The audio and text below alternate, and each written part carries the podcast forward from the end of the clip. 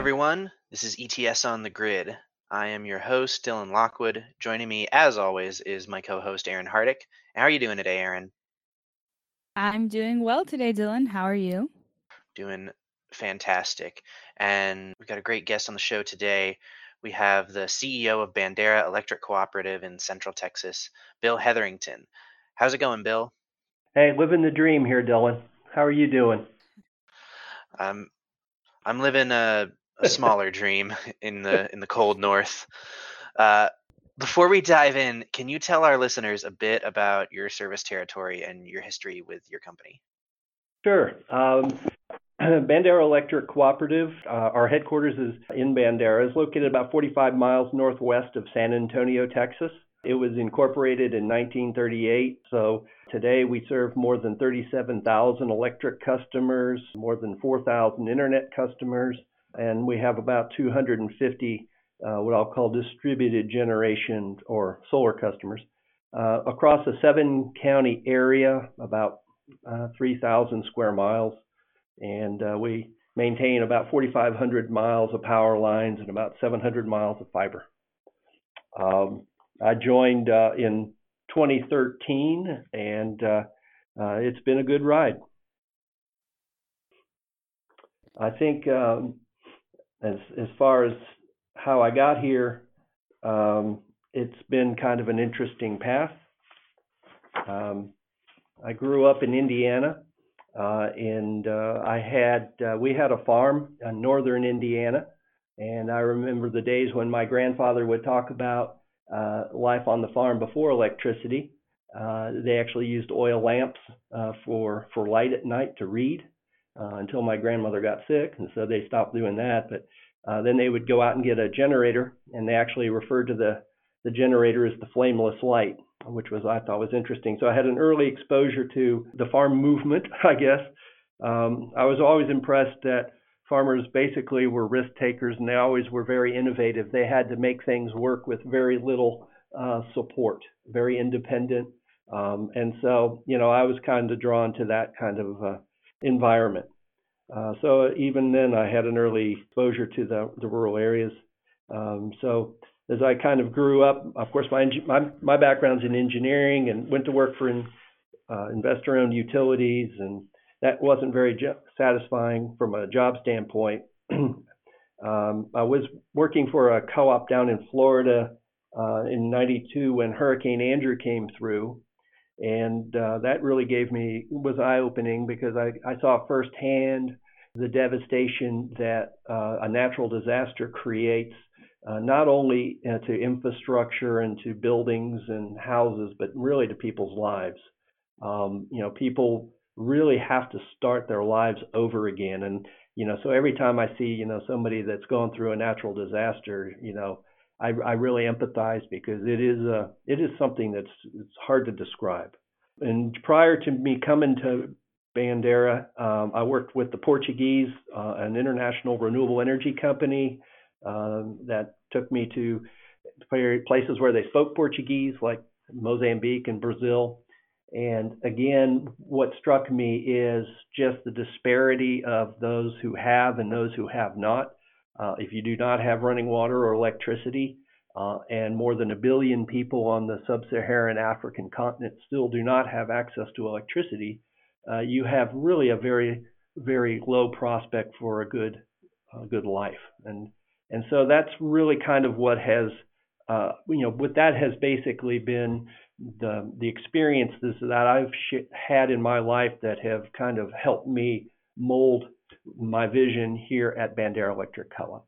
Bill, you just mentioned something that is pretty much the premise of our conversation today, and that is innovation. You mentioned how early on you got this exposure to the farming uh, community industry, and you realized how innovative they are.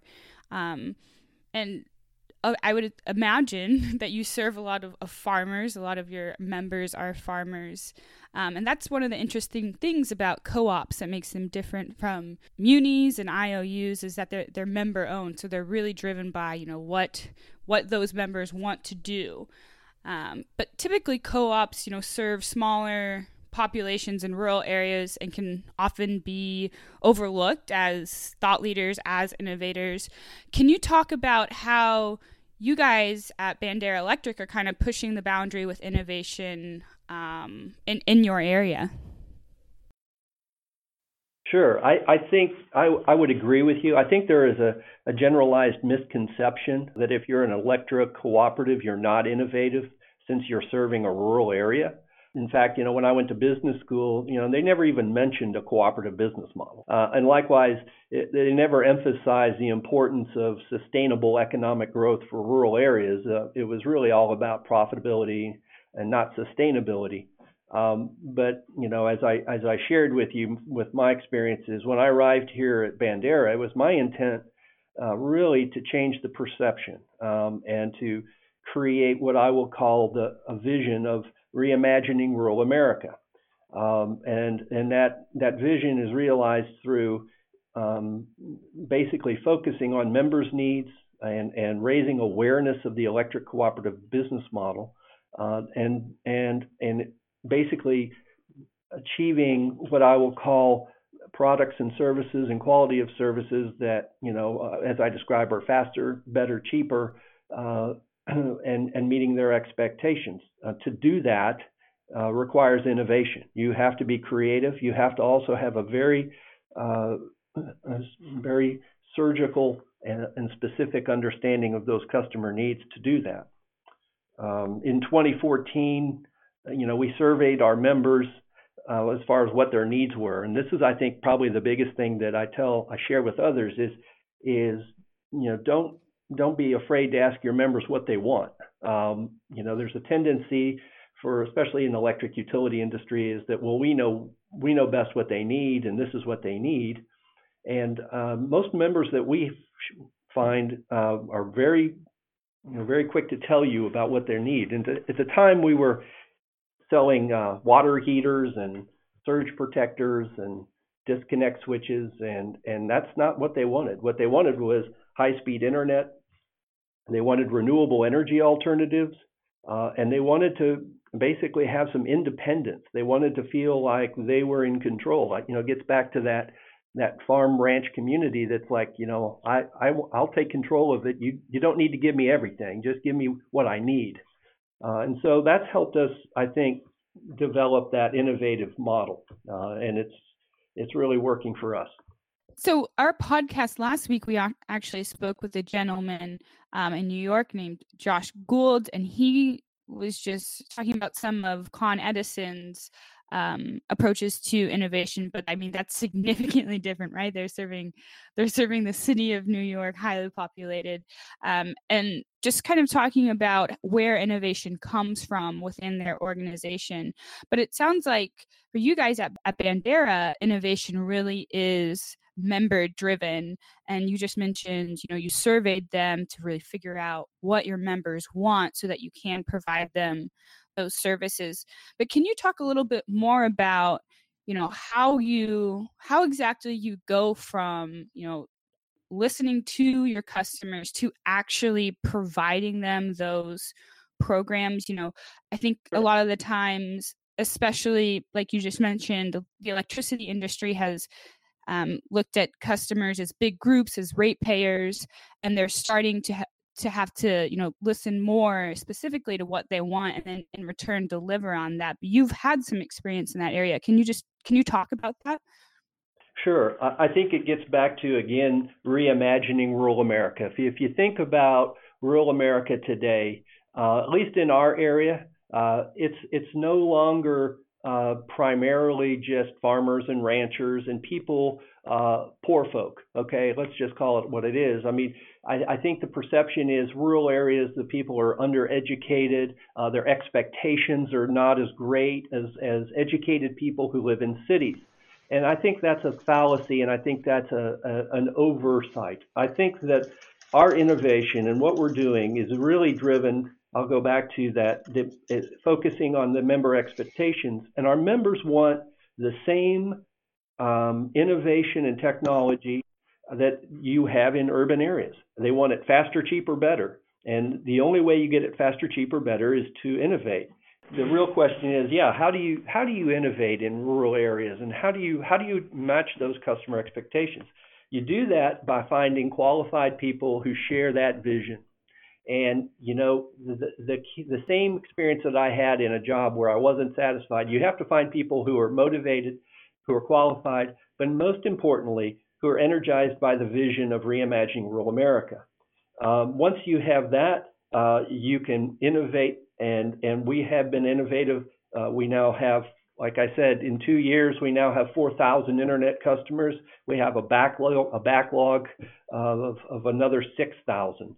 Uh, we get calls from other all across the country about how did you do that? What how can we do that? So, you know, the, what we're doing, I feel, is is pretty uh, important. Um, not only is it high speed internet, but you know, again, we live in a pretty conservative part of Texas, I would say. So, and so as I tell my co-op folks here is don't don't assume that just because most of the folks are conservative that they're not interested in renewable energy. They are, and and so that has been uh, something that we have really focused on.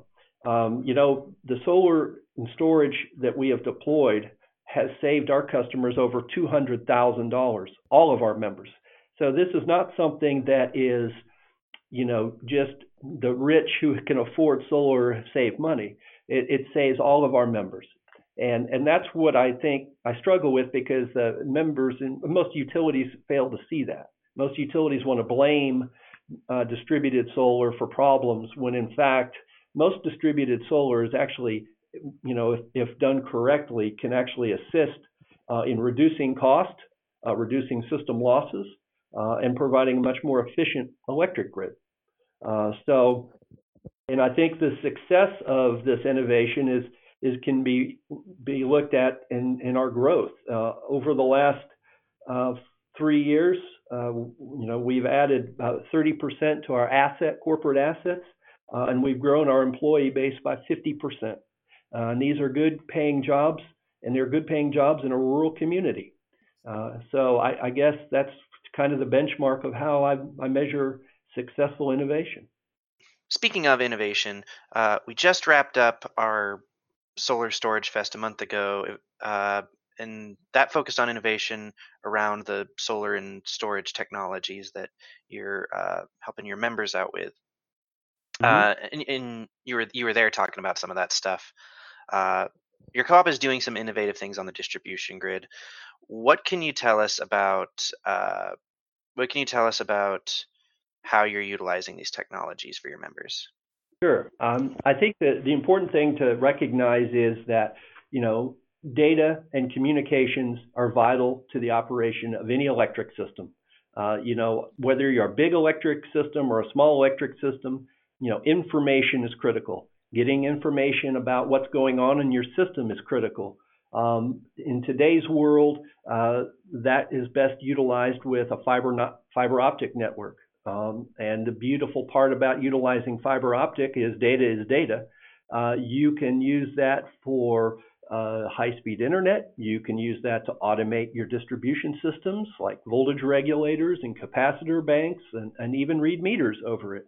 Uh, and so you know those are those are some of the things that we are actually deploying and doing on our system. Uh, uh, we found just already so far last year we saved about you know sixty thousand dollars in overtime labor because on a couple of the circuits we had automated we didn't have to dispatch line crews.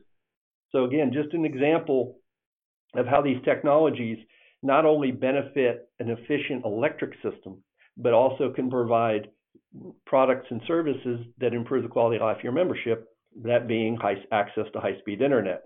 I, I think that the reason you know you see such a you know such a a discussion going on at a national level about you know rural broadband and expanding that is is exactly that. What people realize is that you know where in the early 1900s everything was based on the industrial age and you needed to have brick and mortar and you needed to have electricity and to build an economy. In today's climate, in today's world, you need high speed internet. Um, I think that, you know, we have people that, you know, if the power goes out, oh, well, as long as the internet still operates.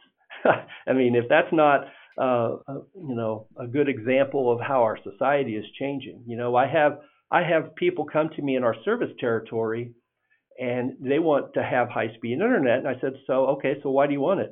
And these are older folks, and and they're saying, well, because our grandkids won't come here uh, to visit us unless we have access to the internet. This is the reality of our society today.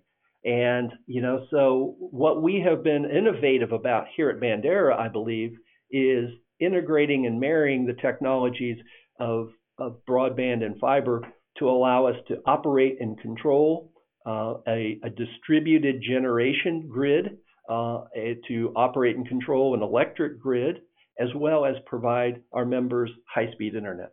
And I think, you know, if you were to if you were to look at it as you know the old phrase about offering the triple play i don't know if you remember like cable tv they'd always call it you know telephone cable and and internet. We our triple play is solar is power solar and fiber.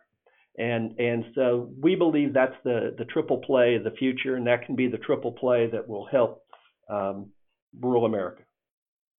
I think that that that message is gaining is spreading and it's gaining popularity you know, later next month, we're going to have uh, a delegation of 27 folks from Brazil come up and visit us here in Bandera to learn about it and how we're doing it. Many of the ideas you've talked about so far, you've referred to your community a lot. And I know utilities often talk about wanting to be community leaders, but there are a lot who fall short uh, of that of that ambition, and their you know their interactions with the community will be largely either just charity events or media campaigns. Your community is obviously important to you and to your business. So, what do you believe your company's role is, is as a part of your community?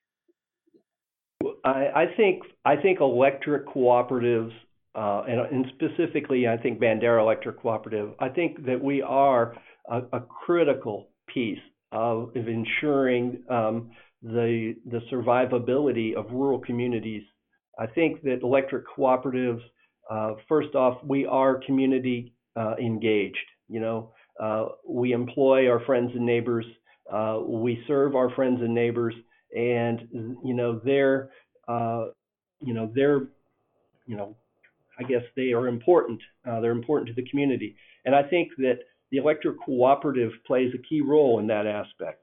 Um, you know, and it's not sometimes just about electric or providing services like broadband. I recently read a, a story uh, on healthcare. It was done by Cigna, which is one of the large health insurance companies. And they, they basically said that uh, more than 50% of people today feel isolated. And it, that's even a worse problem in rural areas. And not only is that a bad issue, it has been recognized that isolation causes health problems uh, to the point where, and I think the doctor even quoted it, it's reaching almost an epidemic level, almost as bad as tobacco. That isolation can have as has, can have as serious health implications as smoking. Now, if you think about that, that's a pretty significant risk. Uh, I think cooperatives in play can be community leaders by helping also connect people so they don't feel isolated. Again, connecting not only physically with electricity, not only connecting physically with high speed internet, but connecting is you're a friend, you're a neighbor, how are you feeling today? Providing them access uh, over these networks to high speed to telemedicine so that they have access to quality health care, which is also something that is rural America struggles with. So I believe to answer your question, really the community electric cooperatives are the leaders, I think, in most of these communities. You know, there's an old saying that it's hard to sell electricity to people who aren't there. Um, and and that that is the worry that if we don't, as as an industry, as as an, as rural cooperatives, take on that that that role of ensuring that our communities have sustainable econ- economies, we won't be here long. And so that's why it's such an important issue for cooperatives to be involved in the community. I, I think a few things for what you just said, Bill. Um, first of all, just the fact that you've um, you know considered to look at something such as a healthcare study um, to understand your members better is, is definitely innovative in and of itself. And then you were talking about that what is to me an absolutely ridiculous statistic around isolation. I had I had no idea I, it did have some physical effect on a human, but I didn't know it was to that extent. And providing them with broadband services allows them access to telehealth, like you mentioned. But then going back to something that you also mentioned earlier, you know, your members want that internet access so that their their family will come visit them so that their grand their grandchildren yeah. can come and watch TV and play video games. And so that I think that also, you know, that that goes to show how you're you're having an impact in that way. So, you know, uh, providing them broadband, yes, gives them access to better services, but it also does, you know, eliminate that isolation because they can call their family and say, "Come visit and have an enjoyable time." Um, so right. I just think that's a very fascinating way to look at it. Right. And one other, you know, one other caveat to that is, you know, when I got here was uh, you know, probably a couple of years ago, uh, probably three or years ago, you know, I'm driving down Main Street Bandera, and to have to understand about Main, Main Street Bandera, we have, I think, two stoplights, maybe three. Um, and, you know, I'm driving by the library, and here's all these kids standing outside the library. And it's, you know, it's like five o'clock, you know, going home from work. And so, you know, I asked, you know, one of my employees, one of my colleagues here at work, I said, you know, what was that all about? And they said, oh, well, you know, they don't have access to internet at home. And so if, if they want to do their homework, they've got to go to the, the library and, and hopefully get their homework done by six o'clock, because of course that's when the library closes. And you know, to me that was appalling. I mean, I mean these are our this is our future, right? Our kids are growing up and they're going to have to compete with kids in New York City. They're compete with people in Harvard, with people in China, and they and they can't get access to the internet.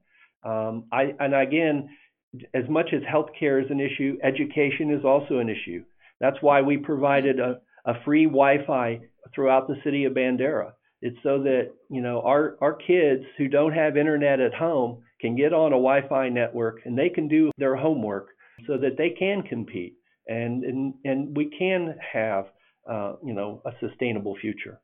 So you know there you know almost in every aspect you know it's it's still it still strikes me. I don't think people realize the lack of access to internet, and how much right now ed- our education system depends on you have to have internet access. Uh, we had one student, I mean, I got this really nice letter. Uh, you know, they'd been accepted to Harvard, their child, which was pretty, pretty, pretty amazing. And but they needed to fill out a whole bunch of um, pre application stuff, and to do that, they needed a high-speed internet connection, and they didn't have one. So, you know, again, they were very thankful that that we were able to provide them access to a network so that allowed their child to to go to Harvard, and that that makes me feel good. You know, when you get those kinds of letters, it, means you're doing something right. And you know, I guess at the end of the day, that's what that you know that's what makes me sleep well at night. I had a very similar experience. So I was spending some time this summer uh, in a small uh, ski town in uh, Colorado, um, probably similar in size to Bandera. And I had walked into the local library, and there was um, a bunch of, well, given the population of the town, there, there was a, a good amount of uh, middle schoolers, teenagers there and what they kind of had designated as the, the the youth section because they had a bunch of computers and they were all on the computers. So I walked up to them and asked them, you know, what they were doing, and they were trying to take online courses and they had to go to the library to use the library computers to get access to those online summer courses. So it's very very similar situation and there's a very important connection between access to these services and education and Dylan and I have had a lot of conversations around around how energy and, and, and social equity intersect, uh, and this is another great example of that. So, Bill, with so much changing and evolving in the energy industry, and with only so much money to go around, how do you prioritize bringing in something new while balancing reliability and ensuring your members don't feel ignored or left out? That's a good question. Part of the, our whole approach has been since we are member owned and member focused is to make sure one no one is left behind. You know that there is a balance that has to be achieved, and we certainly there's a limitation of resources and there's a limitation of, of what you can do. So it's really important to prioritize what's the most important aspect that you can do? What will be the most impactful thing you can do as a cooperative, electric cooperative for your membership? The members will tell you that.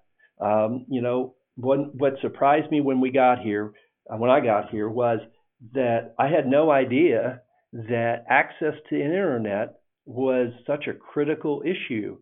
And, you know, I came in here thinking, oh, well, they want low rates and they want better reliability and they want you know the, the things that I think most electric utilities think in terms of you know they want to um, and so what I had to do is is retool the way I thought about an electric co-op.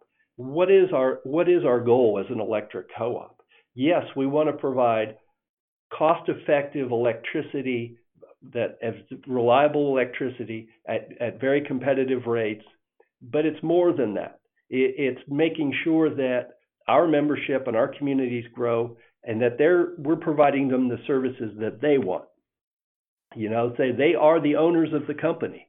And so what you have to do is you have to look at it is, well, if the owner of the company wants us to provide high-speed internet, well, then that's what we're going to do. Um, and I'll be the first to say, well, I'm not sure I know how to do that, but I have to go out and find people who can do that. So, you know, I think the, the real issue about balancing and prioritizing, again, I think that's why I love the business model of an electric co-op so much, is because the owners of the company are the people you serve. And they will give you the direction that you need to go and the priority to go. I, I think this the secondary part of that is you have to raise awareness and educate your members and say, okay, I can provide it, but it's going to take this long or it's going to cost this much. Are you willing to do it understanding those uh, conditions? And, you know, so there has to be this dialogue. This is our priority. Does this match kind of where you think the priority needs to be? Yes or no? Uh, do you want low rates or do you want high access to internet? You know, these are very important questions, and the, the key is to have the dialogue with the members and that's they will help you establish that priority because it is a balance. And again, the key for us, and that's reason that I, I keep preaching to other utilities and co-ops, of course included, is you know distributed energy and solar benefits everybody. Okay, we saved over two hundred thousand dollars in power costs because we had solar. Uh, you know, it reduced our losses by two percent because of solar because you're you know you're generating energy where the load is. Um, you know, I, I heard I was up at a utility conference in North Carolina, and this was a, a big investor-owned utilities, and of course they're up there and they were all kind of bad mouthing solar and because it's creating issues on their grids and stuff. I said, well, you know, if if you are the utility people, you, it's up to you to understand how you can harness that that energy to make your grid more efficient. And you know, it, it's not just a just say no kind of approach. You've got to learn this is not going to go away. If anything, it's going to become more prevalent. Likewise with storage. I mean, energy storage, I think right now is probably going to be uh, a disruptor for most electric utilities. Well, wouldn't you think now's the time to get involved and and and educate yourself on on how you can utilize these technologies to to make a better grid? I would think so. So I think that you know, getting back to your question, to really, as far as the balance of the, this is to really balance uh, the priorities is really stay stay connected with your members uh, and and and make sure that you're following their desires because at the end of the day, they they're the ones that own you. So you mentioned, you know, why not educate yourself now? What are some of the good? What are some good avenues for for educating yourself? What if that's what your members are asking? Well, I think you know what's interesting is since we are solar, we're providing solar. Certainly, we attend uh, you know conferences like you know Solar Power International, like the Solar and Storage Fest you all had in in San Antonio. I noticed there were a few utilities there, but why weren't there more utilities? I mean, those would be those would be the perfect venues, I would think, that utilities should be attending and having discussions about, learning about who who's out there, who's doing what. You know, they they just had the Solar Power International uh, conference out in Salt Lake. You know, I guess last week or this week, And you know, those are those are the types of venues that I think utilities should be engaging with so that they can learn and start understanding the technology. You first have to understand the technology before you can figure out how to include it and how to take advantage of it for the benefit of your your customers. And so I think that piece is missing, but I think that's where they, they there needs to be more attention paid. Bill, you you mentioned Solar Storage Fest, and you know you've talked a, lot about the the benefits of providing solar to your members. So I wanted to ask a question more specifically around how you're doing that. I believe you guys are using a, a software uh, called ApolloWare, which is allowing you to monitor solar. Can you talk a little bit, pretty specifically, about Apollo ApolloWare, what it, exactly it does, and kind of how how that project came came to life? Sure, that's a great question. Um, so so as we started to uh, deploy uh, our our solar, our rooftop solar and ground mount solar with our members, what we quickly realized is there was a lack of of of connection between what's going on at the solar panel, what's going on at the inverter, uh, basically connecting to what's going on in the electric system. In fact, even though they were connected electrically, there was no information being transferred back to the utility to say, oh, by the way, uh, you know, it's a sunny day, I'm generating, and this is what my load is, and, you know, here's my power factor. That piece was not there. Most of the solar design, most of people who do solar and inverters, they basically have you know little apps and stuff so you can monitor what's going on at the panel or monitor what's going on at the inverter, but that doesn't give you an indication of what's going on at the grid. And more importantly, what the price is at the grid. Uh, you know, here in Texas, uh, we have ERCOT, and ERCOT we have retail choice, and you have uh, prices that change at the wholesale level every 15 minutes. Well, to truly realize and recognize the value of the generation by solar, of course, which is generating during uh, those summer months, you know, we need to capture what that value is of that generation at the distribution level uh, so that, you know, we can send the right incentives. There was nothing out there that allowed us to do that. So we took it upon ourselves to build a, a, a software, uh, what I'll say, a cloud-based software solution uh, that allows us to basically, uh, I would call it a distribution or a distributed energy resource management system, like a DERM system. And basically, it provides real-time data back to the utility uh, as far as what's going on at the solar panel, what's going on at the inverter, and what's going on at, at sub-metered accounts, whether it's HVAC, pool pump, water heater. Now, the important aspect of this is it's all cloud-based. We use uh, Amazon Web Services as the as the host. Basically, they're the they handle all the data security and stuff like that. But it also allows that customer an independent and transparent view into what their stuff is doing in a real-time environment. And that was missing. And so, you know, what we found is a lot of utilities are really interested in it.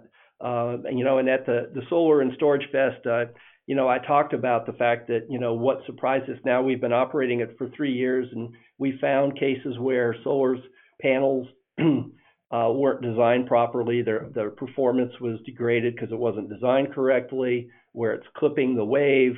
Uh, we've, we've been able to determine where uh, inverters are starting to fail uh, or components are starting to fail because of the waveforms that we see.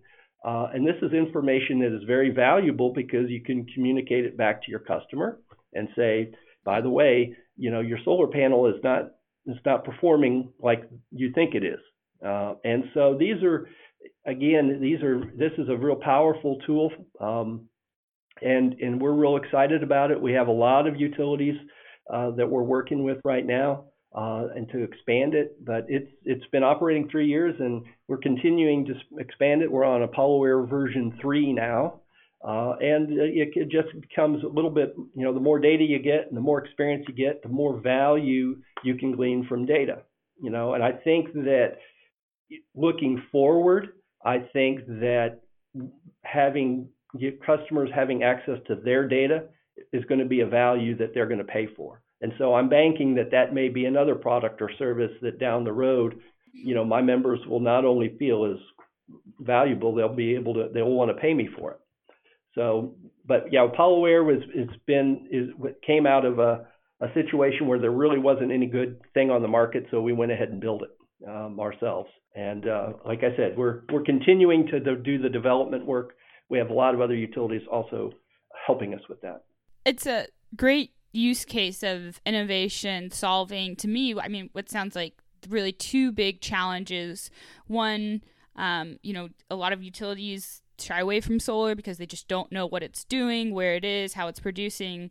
Solved that challenge with ApolloWare and then the second one giving the customer like you mentioned the in- transparent information. They know what where their electricity is coming from um, it's right on it's on their house but more importantly they understand the pricing behind it. They they uh, they get a look behind the curtain when it comes to how they're interacting with electricity which has always been a very big issue with utilities. Um, so to me you know that that's what really stands out about this right. well and i think that the, the the end game for us and i mean as as a guy who's been in the utility industry my whole career the, the end game for us has always been is what is the value of that one kilowatt hour at a given time at a spatially given point on the distribution grid? You know, before we had technologies, we did we developed this thing called electric rates. Well, what is electric rate? Well, electric rate is basically I'll just aggregate everybody and and charge them all the same. And it doesn't matter what time of day it is or what season it is, I'm going to charge them all the same. Well, we all know that that's not how electricity works. Uh, especially here in Texas, electricity is a is a is a competitive, uh, fungible uh, marketplace. Uh, just like stocks, it's volatile. The prices we've had this summer of nine thousand dollars a megawatt hour.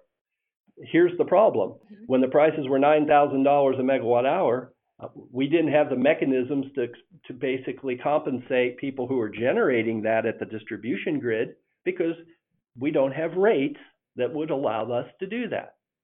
So this is a technology I think it's going to be a platform for at least allowing utilities to really put a a cost-based value on a kilowatt hour uh, based on a specific 15-minute interval and based on a location where no matter where it is in the grid. And I think that is a substantial uh, achievement if we can get there. Well, Bill, thank you very much for for expounding upon that, and thank you for being on to talk to us about uh, about your business model, your community model, and your innovation model. Uh, we learned a lot. Thank you.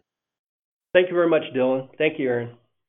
And Aaron, thanks for uh, having a having a rousing discussion about this innovation stuff. I think I feel like every week we're kind of learning more about well, the steps that uh, the steps actually needed to be undertaken to innovate. Right. You know, there's just so much talk in the industry about digital transformation, you know, business model changes. And so innovation really is at the heart of that, hence why we've been having so many discussions. But I think the important thing is to continuously have uh, diverse discussions on how to to innovate. And so uh, always a pleasure, Dylan, to, to learn something new. Um, really encouraged uh, by the, the conversation we had with Bill today. They're definitely doing some interesting things that are different than some of the other folks we've talked to. So um, thanks. Thanks again. So uh, you can find our research and media at etsinsights.com. You can find us on social media at DY Lockwood, at Aaron Hardick, at Zpryme underscore research. There's still time to register for START at ETS 2019 in San Antonio on October 22nd and 23rd. Just head to start19.co for more information. That's start19.co. My name is Dylan, and we'll see you all next time.